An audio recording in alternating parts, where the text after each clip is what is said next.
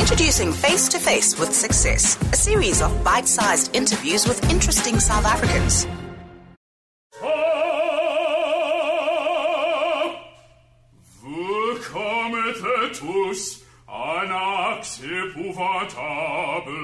This is the voice that set the US opera scene alight.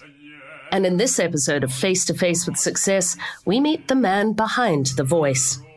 I'm Charlotte Kilbane. You might not have heard the name Musa Ngqungwana, but this bass baritone is big news in the US. He's currently preparing for a key role in Moby Dick with the Los Angeles Opera House.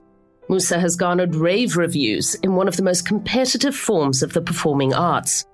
The New York Times called him a standout with a rich, glowing voice, and some of the opera world's toughest critics have publicly fawned over him.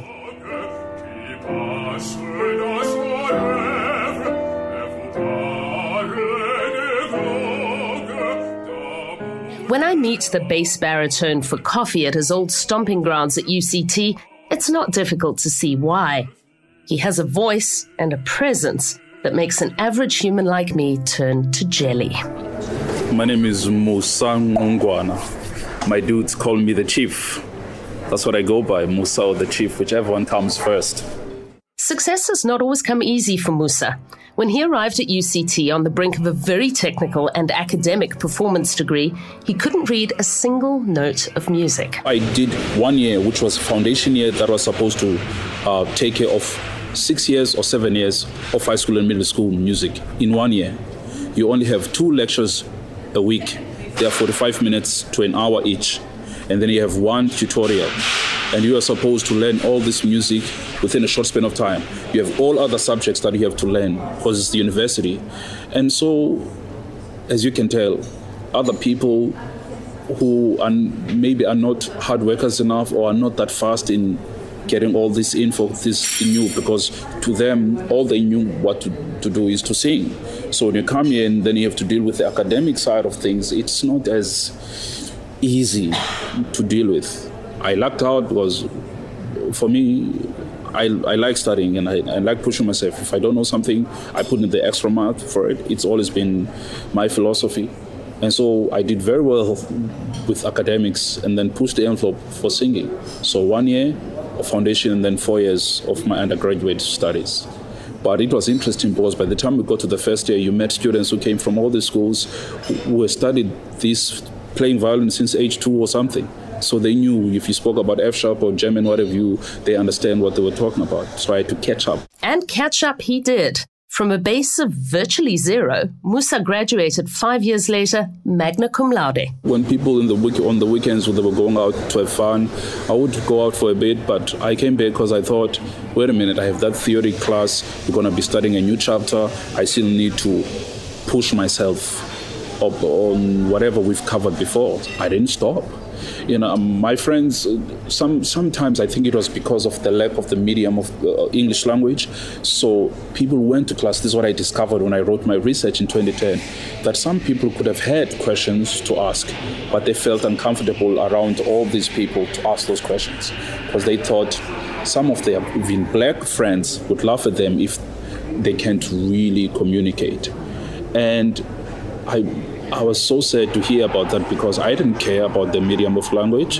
When I came here, I, I was like them. I came from township schools. So I had to push myself. So when you know you're in a place where you don't have the resources, you use what you have to make the most of it.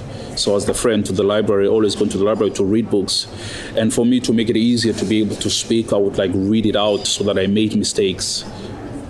And I lucked out that then the teachers here I would say to them, if I speak to you and I make mistakes, correct me. Don't don't keep quiet and let me make mistakes and people think, oh, we know it comes from the townships, just forget about it.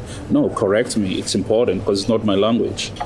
As we talk about his journey, one theme recurs time and time again. For Musa, success can only come with dedicated hard work and a lot of pep talks in the mirror. Well, I love myself too much in that I look myself in the mirror when I wake up and I lie to myself and I say all sorts of things. I say, You're the great jungle king and what have you. My philosophy is that when I wake up, I feel great. And when I go to bed, I feel great. But then, in the middle of the day, the work comes in and you may meet different people. I always filter things. So I have a plan of things that I want to do. What I do is always to break uh, things into a page at a time. If I'm learning Moby Dick, who has like 400 pages, I take it a day at a time and a page at a time to say what is it that I want to achieve today. And that makes me so happy. So I make my goals even if they're big, to take them a smaller goal at a time. The thing is, with our career, we are only as good as your last performance. For instance, at Grahamstown Festival, I gave three recitals there, two recitals and one concert performance with orchestra.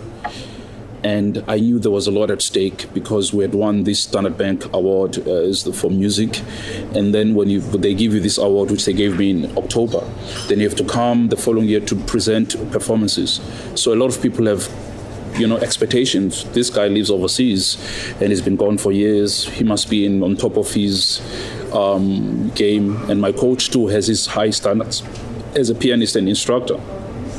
So I said we're going to take it a, uh, a recital, um, a recital at a time, and the recital we're going to take it a page at a time, and we're going to take it a cycle at a time. And so by the time we got reviews, by the time we were done, I was so happy. I said I feel so successful because I put in work, hard work, and the returns were great. Um, and by the time people write great things about this, you sort of feel it because you, you know it. Musa's definition of success has changed radically since he was a kid growing up without a father in the PE township of Zwide.